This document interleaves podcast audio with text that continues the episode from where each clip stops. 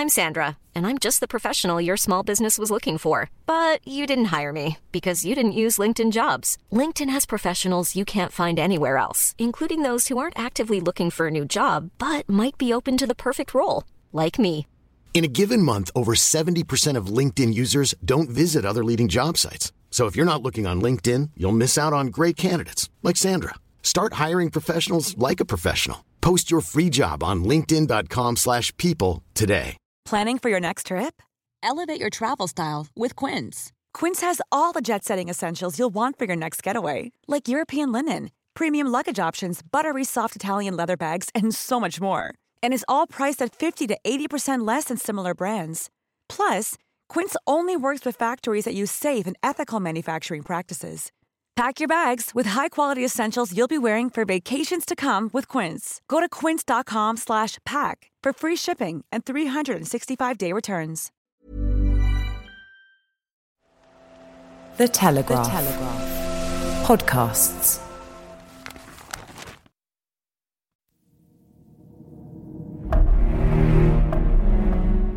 In the recent theatrical production Hamilton, King George III is portrayed as a camp tyrant. He has been described as the Mad King, the king who lost America, and the king who humiliated England. However, one historian disagrees. Andrew Roberts not only believes George was not a tyrant, but he questions the entire justification for American independence. Roberts joins me to discuss his latest book, a biography of who he describes as the most misunderstood English king. I started our discussion by asking Roberts why he chose King George III as his subject. I chose him because, as my subtitle of this book points out, he is Britain's most misunderstood monarch. He's down there with sort of Richard II and King John, uh, in terms of his historical reputation. And he shouldn't be. He should be uh, right towards the top. He was actually a, uh, a serious and substantial figure who was nothing like the king that he's been made out to be by radical Whig politicians and liberal historians. Where does this misunderstanding come from? Well, literally that the, the fact that um, the history was written very largely in the 19th century by the Whigs and, and their historians, their sort of pet in house historians. It wasn't really until uh, much later on in the 20th century that people were able to have another look at him. And since 2015, the Queen has allowed uh, some 100,000 pages of his correspondence and papers to be available. And they're brilliantly curated by the Georgian Papers programme at King's College London. And they show a completely different king from the one that, that has hitherto been denigrated. Can you talk about the modern perceptions of George III? Uh, you mentioned Hamilton in your book. How is he seen today? Yes, I think people know three things about him. Uh, the first, that he had porphyria, this illness, the second, which is the thing that drove him mad. The second thing is that he was his obstinacy essentially led to Britain losing the American colonies, and also that he was, as Hamilton the musical you mentioned, pointed out, but also the Declaration of Independence uh, stated, a tyrant. And I have to tell you that none of those three things are true. He didn't have porphyria. It certainly wasn't his fault that uh, we lost the American War of Independence. His, uh, his generals and his admirals and the cabinet ministers and the government have bear far greater responsibility for the defeats there, even assuming that that was a winnable war in the first place. And he certainly was not a tyrant. Of the 28 charges levelled against him in the Declaration of Independence, only two of them are true.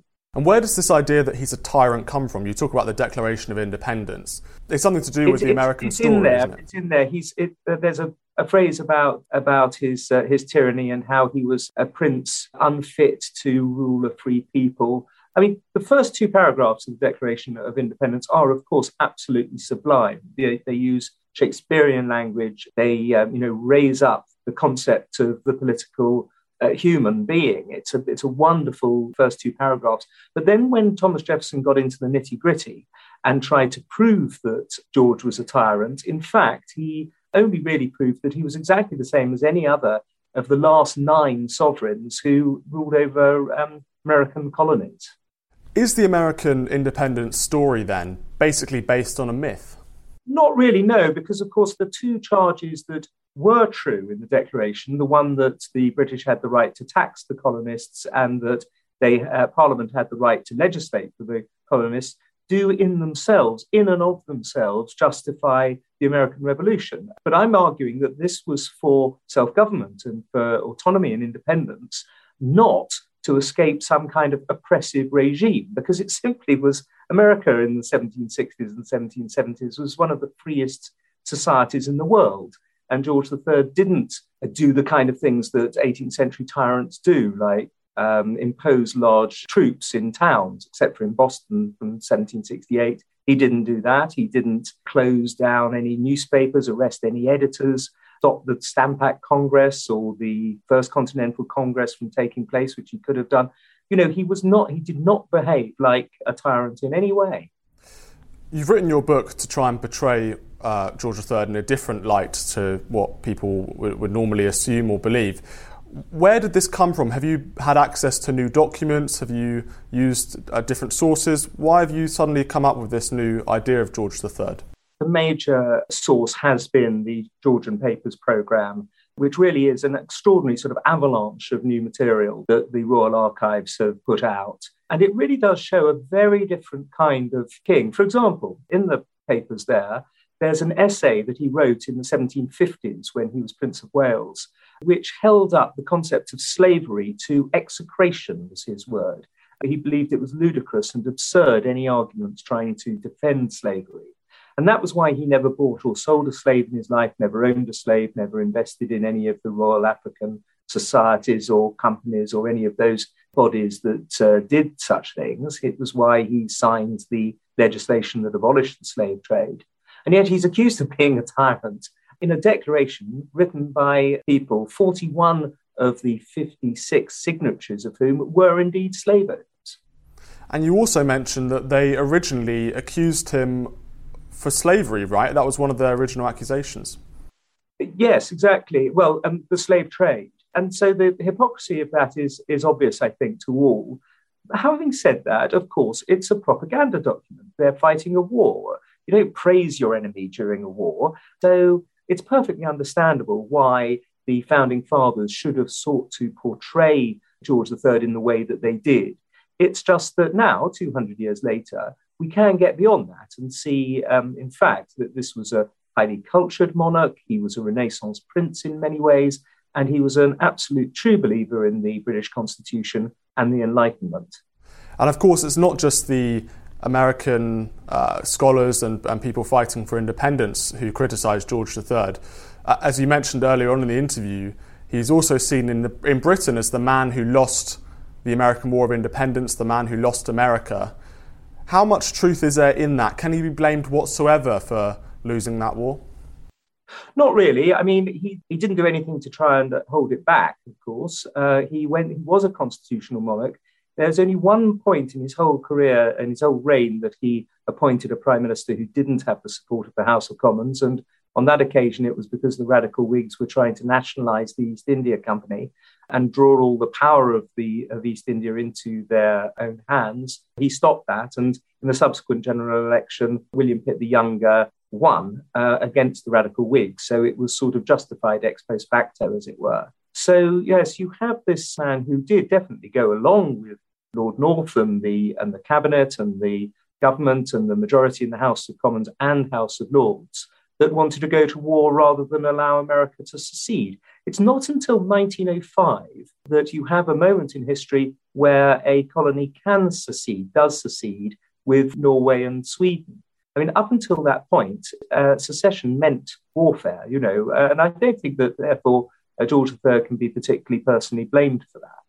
Can you give people some kind of context of the time in terms of how much power George III did have as monarch? You mentioned that he appointed prime minister against the uh, majority of the House of Commons once.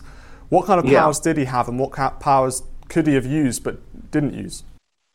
Well, he, he could have vetoed legislation in the House of Commons. He could have just refused to sign um, an act of parliament, which he never did. As I say, he tended to appoint prime ministers who could command majorities. He had the powers of peace and war, and, and actually, he didn't exercise those ever against the government's uh, will. He actually had, uh, although he had a great deal of power, needless to say, and much more than even uh, Queen Victoria, let alone our present Queen, he used these powers on the whole wisely. And he had less power, the Harvard Law Journal has pointed out last April, than the present American president has. Wow. Uh, it's also interesting that, you know, George III himself is an interesting character, but the time that he was alive and the wars and the transformation of Britain and British society is also fascinating. What kind of role did he play within the major events during his lifetime? For example, the Napoleonic Wars. You know, he was king. During, well, he was very times. he was he was impressive in the Napoleonic Wars in that he constantly opposed uh, making peace with regicide France. What, what finally defeated Napoleonic France was the way in which the uh, coalition stayed together, very often with British money. When uh, uh the Austrians were at war with France for 108 weeks, the Prussians for 53 weeks, the um, Russians for 55 weeks. I'm so sorry, months in each case.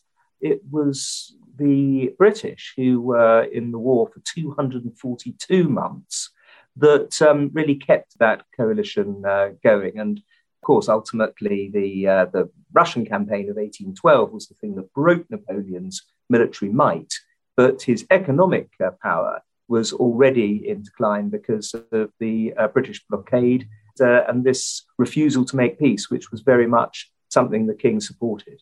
And during times of peace and times of war, you know, especially in times of hardship, even today, people look up to their monarch and draw inspiration, hope. You know, we've got a collective sense of identity in Britain. There's this sort of stoic institution that will always be there no matter what. How did his subjects view himself? Was he a popular king at the time? He wasn't popular right at the beginning. He installed a prime minister, his former uh, tutor, the Earl of Bute, to be prime minister, who was Scottish. And this was only uh, this was less than 20 years after the Jacobite rebellion, which had marched down as far as Derby. And so, uh, so that was tremendously unpopular. It was also totally unfairly assumed that his mother was sleeping with the Earl of Bute, the Prime Minister, and that undermined him a great deal as well, even though it was completely untrue. And so, uh, and so he did. There were occasions, especially during the Wilkesite riots in the late 1760s, when he had mud thrown at his coach and stones thrown at it as he was going to open Parliament. However, later on uh, in his uh, in his life, and especially as he became older and older, and finally the oldest and longest reigning king in British history, he became tremendously popular. And the Jubilee of 1809 that was uh, celebrated throughout the country was a real national celebration. Why was that? Why did he become so popular? Well, because he was so steady.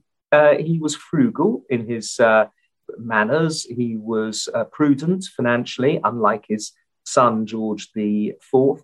He was a, uh, a, patriotic monarch. The first thing he said when he opened Parliament was, uh, the, on the first occasion, was uh, born and educated in this country, I glory in the name of Britain.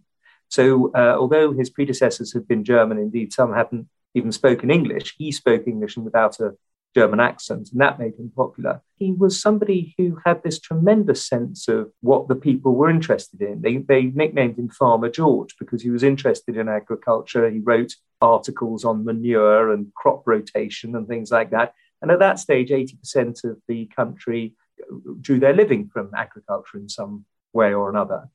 Um, interestingly, he didn't have much to do with the Industrial Revolution, which started in the 1780s. He never went north of Worcester or west of Plymouth, which is quite extraordinary considering that he was king of Scotland and Ireland and elector of Hanover and, and obviously uh, had his American colonies, and he never really moved outside the home counties. What was the, what was the reason for that? Was he not intellectually curious about his, his own subjects? Well, he was tremendously intellectually curious, but he was intellectually curious rather than personally curious. He had a collection of 40,000 topographical maps um, in his collection. His library forms the nucleus of the British Library today with his 80,000 books that he collected, uh, lots of them on America, by the way. And so he had this, uh, this intellectual interest It extended to astronomy. He built the world's largest telescope, and uh, the planet Uranus was originally named after him. So he had the, this, this, this interest in things beyond the home counties, but he didn't feel the need to go there. In terms of his contemporary monarchs in Europe, how does he compare? Was I mean, for example, you know, we talk about the word tyrant. You argue that he wasn't a tyrant, but how does he compare to his contemporaries? Very, very well indeed. He certainly was not a tyrant. When one looks at Catherine the Great killing 50,000 Russians in the Pugachev uprising, or the uh, way that the French behaved in Corsica, uh, the way that the Spanish shot the um, people responsible for the uprising in uh, New Orleans, you know, there was a, uh, a, a, viciousness to the European autocracies that is completely missing in George III, uh, who had enormous trouble um, even making sure that John Wilkes was, was arrested and imprisoned. A sort of classic example of the common law defeating any kind of hard authoritarianism, one really does look in vain in those documents that the Queen has made available since 2015 to find any um, desire to be uh, tyrannical at all. And so, uh, so I do, as I say, think he's the most tremendously misunderstood uh, monarch in British history. Do you think the fact that he was a sort of benign king in that sense enabled Britain to become one of the most powerful countries in the world during his reign. Well, they, it's extraordinary that although, of course, we lost the American colonies at exactly the same time, and in a sense, because of that, because of all the loyalists, about a third of Americans were uh, stayed loyal to him and were forced to leave the, or at least tens of thousands of them were forced to leave the country. They went off to Canada and India and places in Africa and so on, and started the, the wider British Empire, the next British Empire, which by the time George III died had become the largest the world had ever seen. So, in that sense, the, the whole story has a happy ending. There's an idea that George is sort of played by politicians at the time. Is there any truth in the fact that perhaps he was manipulated, or you know, you talk about him not being a tyrant, but some people would argue that prime ministers would were able to sort of walk all over him? No, that, that wasn't the case. You're, you're right that that's an accusation that's been made, especially with regard to William Pitt the Younger. I think his major problem really was that there was a there were very few good prime ministers. Of all his prime ministers, over a dozen of them, only uh, William Pitt the Elder and William Pitt the Younger were great men. William Pitt the Younger, unfortunately, by the time he sorry, the Elder, by the time he was appointed, had such appalling gout that it had uh, driven him mad, essentially, and, and sent him into, uh, into deep depression. But his relationship with William Pitt the uh, Younger was superb. He was prime minister for 17 years of George's reign. They didn't personally become friends or anything. They never had dinner together, for example, but they respected and admired one another, and they saw eye to eye on uh, on politics. And so, or at least not everything in politics, but most of it. And so really, I think his problem was, George's problem was, that he wanted to take people completely regardless of party or ideology, whoever was the best people, the most intelligent and, and uh, impressive, persuasive politicians of the day, and appoint them to the cabinet. And of course, the party system didn't work like that in the House of Commons. And uh, so he was constantly up against uh, the Whig establishment. They'd been in power for 80 years uh, these uh, Whig oligarchs. And they didn't like the idea of the king turning to Tories and turning to uh, independents for ministers. The other thing people remember about George III is, of course, his madness. Can you talk about, you know, in 21st century terms, what he may have suffered with and how that impacted his reign? Yes, for many years, since the late 1960s, the, there's been a complete misunderstanding about his illness, which has been diagnosed as porphyria. And that's what uh, Alan Bennett's play and um, the film of, uh, of, the play and so on have all assumed was true, but it wasn't. Um, modern analysis now uh, completely undermines the porphyria theory, which I'm afraid is largely to do with the color of feces and urine uh, that the king produced, which in porphyria makes uh, the feces and urine a sort of bluish purple uh, color, hence the name porphyria. But actually, that happened on very few occasions, and it was usually after the king had taken gentian or beetroot uh, or aloes, uh, which can explain the coloration. But no, no modern doctor thinks that it's uh, still true. It was bipolar disorder, a manic depression that, that he suffered from. And boy, did he suffer. It was appalling. You know, the, uh, the basics of, of 18th century, what they called mad doctors, is, uh, is sort of shocking. He spent an awful lot of time in straitjackets, being uh, held down on his bed or on a chair for hours and hours, sometimes days. He was given cupping, which uh, your a, a, heated glass is placed on his arms or his legs to bring up boils on his uh, uh, on his body. Um, these things did no good uh, whatsoever. He was bled on several occasions as well. And he was incredibly courageous through all of this. Unfortunately, he was sane enough in intervals to recognize that um, what was going on. So he was the sort of horrified spectator at his own mental collapse. It must have been extraordinary to put the king in a straitjacket and to hold him down. What was that process like? Was that just seen as a you know very normal scientific practice from the doctors at the time? It was done by the doctor's attendants, you know, who were big sort of burly men who were physically capable of, of restraining him. And yes, it happened an awful lot. I mean, uh, in each of the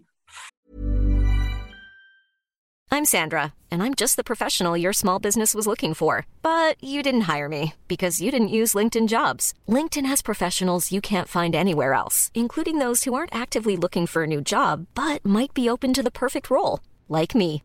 In a given month, over 70% of LinkedIn users don't visit other leading job sites. So if you're not looking on LinkedIn, you'll miss out on great candidates like Sandra. Start hiring professionals like a professional. Post your free job on linkedin.com/people today. Planning for your next trip? Elevate your travel style with Quince. Quince has all the jet-setting essentials you'll want for your next getaway, like European linen, premium luggage options, buttery soft Italian leather bags, and so much more. And is all priced at 50 to 80% less than similar brands. Plus, Quince only works with factories that use safe and ethical manufacturing practices. Pack your bags with high-quality essentials you'll be wearing for vacations to come with Quince. Go to quince.com/pack for free shipping and 365-day returns. Four of the last of his bouts of illness. I'm the first historian, I think, to claim that in 1765 he had a prodrome attack, which is a sort of weaker version of what was to come later. And he wasn't, uh, so far as we know, he wasn't uh, put in a straitjacket on that occasion. But um, he spent the last 10 years of his life mad and also blind and deaf and senile. So it actually was a, a, a tremendously, uh, it's, a, it's a story of great pathos, the final chapter of my book, I, I think. Well, as a, an historian, it must be interesting to write uh, about such a long period of time in which your subject is going through such difficult mental health problems. Did you find that a struggle? Really, no. Um, it's, I mean, obviously, you don't write about George III unless you know a little about how you're going to deal with this. I was helped enormously by uh, Sir Simon Wessely, the professor who is also the president of the Royal College of Medicine, and he's the only person also to have been president of the Royal College of Psychiatrists as well. So he sort of helped me through the the more uh, technical side of of manic depression and, uh, and bipolar disorder and, and why this was what the king actually had. But I also was helped by other people who were experts in porphyria as well, uh, pointing out that it wasn't porphyria that he suffered from. Final questions on George III, and just getting back to this uh, issue of America. Do you think that at the time Britain was more free and had more liberty than those American colonies when they declared their independence? No, not really. I, I, think that, of course, they had representation. You know, uh, Britons were represented in, in Parliament, but the Americans also had their own provincial assemblies, which uh, which created laws, and which the mo- for most of the time the royal governors got on well with. You know, one has to remember that there was there were colonies for 150 years before the Revolution. Uh, in America. And the first time, in fact, in history that America was an independent country longer than it was a colony was in 1946. And, you know, this is a very pro American book, essentially, because what it proves is that there is such a thing as American exceptionalism. There are any number of people in history, the Israelites against the Egyptians, the uh, Dutch against the uh, Austrians, the and Spanish, the Italians against the Austrians, the um, Greeks against the Turks, just any number throughout history of peoples who struggle against an oppressive regime for their independence and sovereignty. But only with America do you have people who revolt and um, stage a full scale revolution for their independence and sovereignty against the country that's not oppressing. Let's move on to wider discussions of historical revisionism. We chatted before on a different podcast about Winston Churchill, uh, accusations against him of being a racist, um, a tyrant, and a colonializer, and all those things. Do you think that we're going through a kind of cultural evolution akin to what Mao instigated in China back in the 1960s? Well, I don't think anyone's going to die um, in the way that uh, that happened during the Chinese Cultural Revolution. I'm, I'm hoping that they're not going to be dragging out professors and shooting them, uh, at least. But yes, you're right. Of course, there's a uh, there's a, a culture war going on, and, and it's a great sadness. Really, this was not brought on by conservative-minded people. This was entirely brought on by people who want to try to judge the past entirely by the mores of, uh, of the present in a way that just simply makes no sense, really, philosophically or intellectually, but nonetheless, they uh, are insisting on doing this. And by the way, I think that, uh, and Winston Churchill obviously is on the front line of, the, of this cultural war, but I think that uh, there might be a bit of a, a counter revolution going on. It strikes me that um, whenever local people are asked whether or not they want the statues of Francis Drake or or Robert Baden Powell or um, Buller, for example, to be uh, the General Buller in Exeter, to be pulled down. They don't. So, I, what I'd like to see is much more referenda, local people being asked what they think about uh, the um, uh, destruction of statues of their local heroes and, uh, and see what happens. Because I'm pretty much convinced now that uh, this is the voice of a very small minority of ultra woke political warriors who do not represent the uh, view of the British people whatsoever. There is an argument from those who may write in The Guardian, for example, who say that these culture wars are irrelevant, that it's completely understandable that oppressed minorities uh, historically should want to remove symbols of that oppression, and they would talk about people who owned slaves or part of the slave trade. Edward Colston, famously um, in Bristol, his statue was torn down by protesters. And they say, look, you know, this isn't historical revisionism. This is simply being kind to people whose past in, in Britain and in our colonies around the empire has been a dark one. And uh, it's quite right that people should learn about that dark history and we shouldn't be lauding these evil tyrants with statues on our streets. Are you telling me that um, that Mr. Colston was an evil tyrant? Yes, he made money from the slave trade. What did he spend it on? Why did they put that statue up to him? Not because he was a slave trader, but because he spent the money that he that he earned from this foul and evil practice on the people of Bristol, on the educational facilities in Bristol. That's the thing that's being commemorated by the statue. Nothing to do with slavery at all. Same with Guy at Guy's Hospital, same with Hans Sloane at the British uh, Libraries. The very fact that we who believe in redemption, should really believe in redemption at least, were and are impressed by the redemptive actions of those people in uh, spending their great uh, ill-gotten gains on good and philanthropic things. Frankly, I think that that's a uh, a part of the tr- Christian tradition in this country. There is an argument on the other side of that that says actually it's even more serious than people trying to tear down statues. They would argue that look, what you saw in Mao's China, and as you say, you know that involved tens of thousands of people being killed and uh, you know many others being brutally tortured and sent to camps and, and, and you know the most brutal conditions uh, possible. But the, you know there are some who say that this isn't just about take, tearing down statues. It's about sort of trying to kind of brainwash children. It's about trying to rewrite our entire history to a sort of year zero. And it's about trying to restructure our society. Do you think it's more serious than, than it looks on the, on, the, on the outside of just simple protesters trying to remove statues? There's actually something even more serious going on here.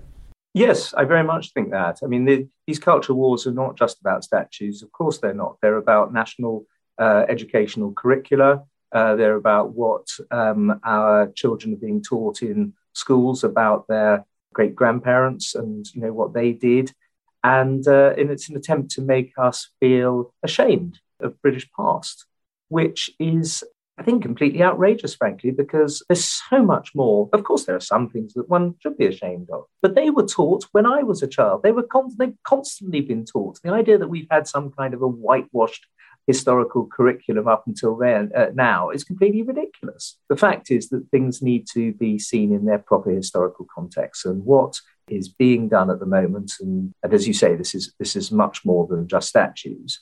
Uh, is very worrying because ultimately I think that a people who uh, are no longer proud of their past become um, untethered. And, uh, and I don't want that happening in this country because I think there's an awful lot uh, to be proud of in the British past, indeed, a great deal more to be proud of than to be ashamed of. Now, you are an historian. You've been writing about history for, you know, if I may say, a relatively long time. Um, you enjoy, you enjoy. you very much. You are you're, a very, uh, you know, enthusiastic historian. Um, I, you know, you can tell that you enjoy your subjects and that you're very, um, you know, impassioned, obviously, uh, about about history. In a sort of wider philosophical sense, why do you think it's important that we learn about history? Golly, um, Churchill said, didn't he, that the secrets of all uh, statecraft can be found in the study of history. And by statecraft, he didn't just mean uh, you know politics. He meant uh, he meant the culture of politics as well, the politics of culture, everything. Unless you look in the past and see where we came from and, uh, and the things to avoid and the lessons to be learned, uh, I think, as I say, we, we'd just be a completely untethered society. But that doesn't mean that we should just assume that everything we're told about history is correct. It's vital to double check everything, to go back to original sources when you can, to find trustworthy historians who are going to uh, present evidence based history and not go down this uh, route of putting the ideology first and then trying to get the facts to fit into a previously conceived ideology. I'm curious to know what you've seen throughout your career as an historian. Do you think that this is a recent phenomenon of people trying to rewrite history, trying to make us ashamed of our past? Obviously, we've seen in the news recently, the last few years, statues being pulled down. You know, that's very kind of easy for everyone to see. But has this been going on for a long time? Well, I mean, you get it in revolutions. Obviously, they pulled down a few statues of Lenin in the uh, in the uh, when the Cold War uh, ended and the uh, Berlin Wall came down. You know, it's a it's a well known phenomenon in violent revolutions and and peaceful ones too. So, in a sense, all history is a revision of previous history. It's um, it's not in slightest bit surprising. I mean, I'm I'm doing that with my George III book. I'm attempting to revise the historical uh, accepted view of um, of one of the kings of England. So the whole process of history is constantly revising what's been said about uh, the past in the past. But what I think today we've got, though, is a vicious new strain of non evidence based history of people who, because they're, uh, I know, supporters of Black Lives Matter, for example, want to present Winston Churchill in a way that makes very little sense in terms of the actual evidence that they provide, or at least they don't see it in the overall context of a much wider story, a much longer life, a much, a much broader career, for example. And so uh, I think we have got a, a, to a dangerous moment here where, as I say, only a small minority, but a very, very vocal minority, because the uh, media uh, love these uh, stories about heroes being dragged through the dust, and which overall I think is not going to uh, be a positive aspect of our national life. It may be a small minority, but they've certainly got a loud voice and I think there was a poll that said, you know, a sort of sizable chunk of young people didn't know that Winston Churchill was a real person. Some 20%, um, yes, exactly, thought that he was a fictional character, and more of them believed that Sherlock Holmes and Eleanor Rigby were real people. so, so this idea of you know, uh, is are these activists having an impact? Are we teaching history well in schools, for example? You know, as I've been growing up, and looking at, you know, with social media and things like that, people my age, you know, kind of early 20s, are sharing things all the time about how awful Winston Churchill is, and they're kind of viewing these previous people, British heroes, as, as villains. So I think there is, you know, it is having, a, I think it's having a big, a big impact. Yeah, you're right. Of course it is. We wouldn't be talking about it now if it wasn't.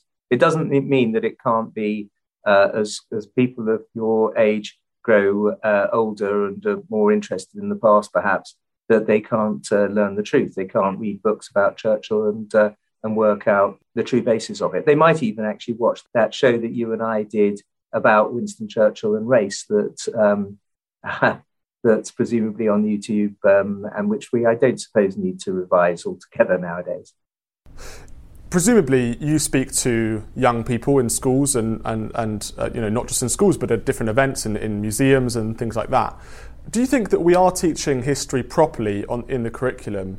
And what do you think the best way is to enthuse young people about history? I don't think it's it's uh, that difficult to enthuse people about history. The stories are so extraordinary. You know, they genuinely are stranger than fiction. Uh, many of them. I think that there's a thirst out there for um, for history, but I just hope it isn't going to be a history that is um, based on the on the ide- ideology of the of the teachers rather than something that can be um, appreciated by all. And if you had any advice to students, for example, you know, when I was at school, I was growing up with very ideological teachers, particularly, you know, history teachers, I think were probably the most left wing kind of group of teachers in my school, for example. Maybe it's just one example, but, um, you know, and when, when I left school, I started reading other books. I started reading your books and other historians' books, and it kind of gave me a different perspective on history than the one that I was given in my classes. If you had any advice to students today, what would it be? Would it, you know, would you would you say to them, look, read more widely and try and be a bit more critical about the things that you're being taught? Of course, absolutely, yes. Study history, study history um, as uh, Churchill said. It's uh, and not just history, biography, of course, uh, is tremendously important as well. The two overlap so much. Yes, maybe go beyond the academy. Read the books of freelance historians, people who aren't uh, tethered to a particular institution. That might also uh, give you a slightly wider perspective. But overall, just constantly looking again at, uh, at the same story from different angles has always got to be a good thing. Now, this book, George III, is one of many that you've written and many a biography you've written. You know, we talked previously about Churchill, Napoleon, you know, and you've written, I think it's about Salisbury, was that your first one? Uh, back in the 90s? Not my first one, but that was, yeah, that was one of them in the late 1990s, yeah. Yeah, and you've been continued to be published, despite the fact I'd say that, you know, you've got quite conservative opinions. I think you'd argue that, you know, you'd probably agree with that on history. How have you remained uncancelled? Oh well, I don't know. I might, I might be tomorrow. You know, it, it hangs over absolutely everybody. Uh, I might have said something in this uh, in this interview that's going to wind up getting me uh, cancelled. I'm not as scared of it as some of my friends and colleagues, partly because I have given up bothering to you know, try to apologize. And I think that if you if you stand by what you say, assuming what you say is properly represented and that you believe it, then there's not that much that the Twitter sphere can do. Obviously, you can be horribly damaged uh, professionally if you say something ludicrous or, or absurd, but I'm going to keep my fingers crossed that I don't say it. I don't believe things that are ludicrous and absurd, so I can't see why I should uh, say them. What have been the implications of previous attempts in societies, previous revolutions, who have attempted to destroy their, their idols, to destroy their historical monuments. What's been the impact of that within society? You know, for example, the French Revolution or the Cultural Revolution. Can you talk about some of the implications of attempting to do that within a society? I think that uh, historically, when you look at the French Revolution or the Cultural Revolution in uh, China, this uh, this concept of trying to go back to a, a mythical year zero, you see it in uh, Fahrenheit 451, the uh, the Ray Bradbury novel. There's a lot that you lose. Um, a lot of uh, tradition, a lot of historical memory, a lot of sense of custom, uh, and the way that people genuinely live their lives. You know, all of that is uh, is done away with in some you know puritanical utopian attempt to create the perfect society, which, as we know uh, from the fact that they have to be created from human beings, cannot exist. So it's uh, it's totally tragic when you see these vicious totalitarian, usually attempts to erase history. I'm not saying that that's really what uh, the woke culture is trying to do now. I don't believe that's the case in uh, in England. You know, they're they're attempting to uh, alter the way we look at history, but they're not uh, attempting to uh, rub it out altogether. But I would much prefer when, than a statue being pulled down, for example, if it were put in context, if there were a, a board beside it explaining why it was put up and the negative sides, if necessary, of the person's life and so on. So much better that. And also, so much better to put up more statues.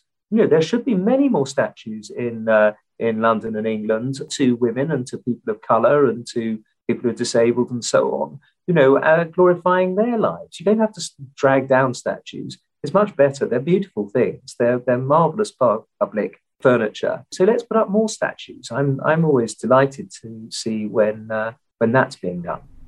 And finally, you've talked a lot in this interview about evidence based history, you know, about remaining objective, about approaching a subject with a sort of blank slate and letting the evidence drive your conclusions.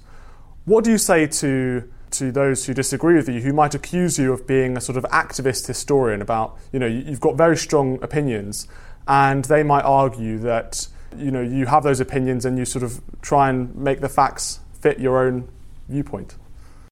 I've never once done that. Literally, you know, I, I uh, when I sit down and write a book, uh, which I uh, do with all of the evidence that I've managed to produce, if something completely goes against something that I believe, I still stick it down. You know, I, have I've done that with all of my books. I've never allowed my political views to colour my book. That would be a crime against objectivity. So yes, I, am sure that I have been criticised for, for doing that. But the thing is, if you have a, a, a pure and clean conscience like mine, um, Steven, uh, you don't let it uh, keep you awake at night. Thank you very much, Andrew, for joining us. That was brilliant. Thank you.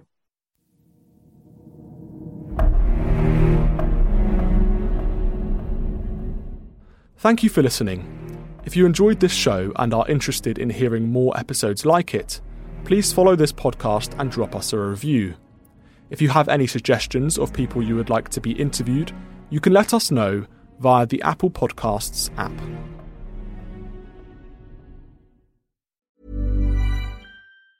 Planning for your next trip? Elevate your travel style with Quince. Quince has all the jet setting essentials you'll want for your next getaway, like European linen, premium luggage options, buttery soft Italian leather bags, and so much more and is all priced at 50 to 80% less than similar brands. Plus, Quince only works with factories that use safe and ethical manufacturing practices. Pack your bags with high-quality essentials you'll be wearing for vacations to come with Quince. Go to quince.com/pack for free shipping and 365-day returns.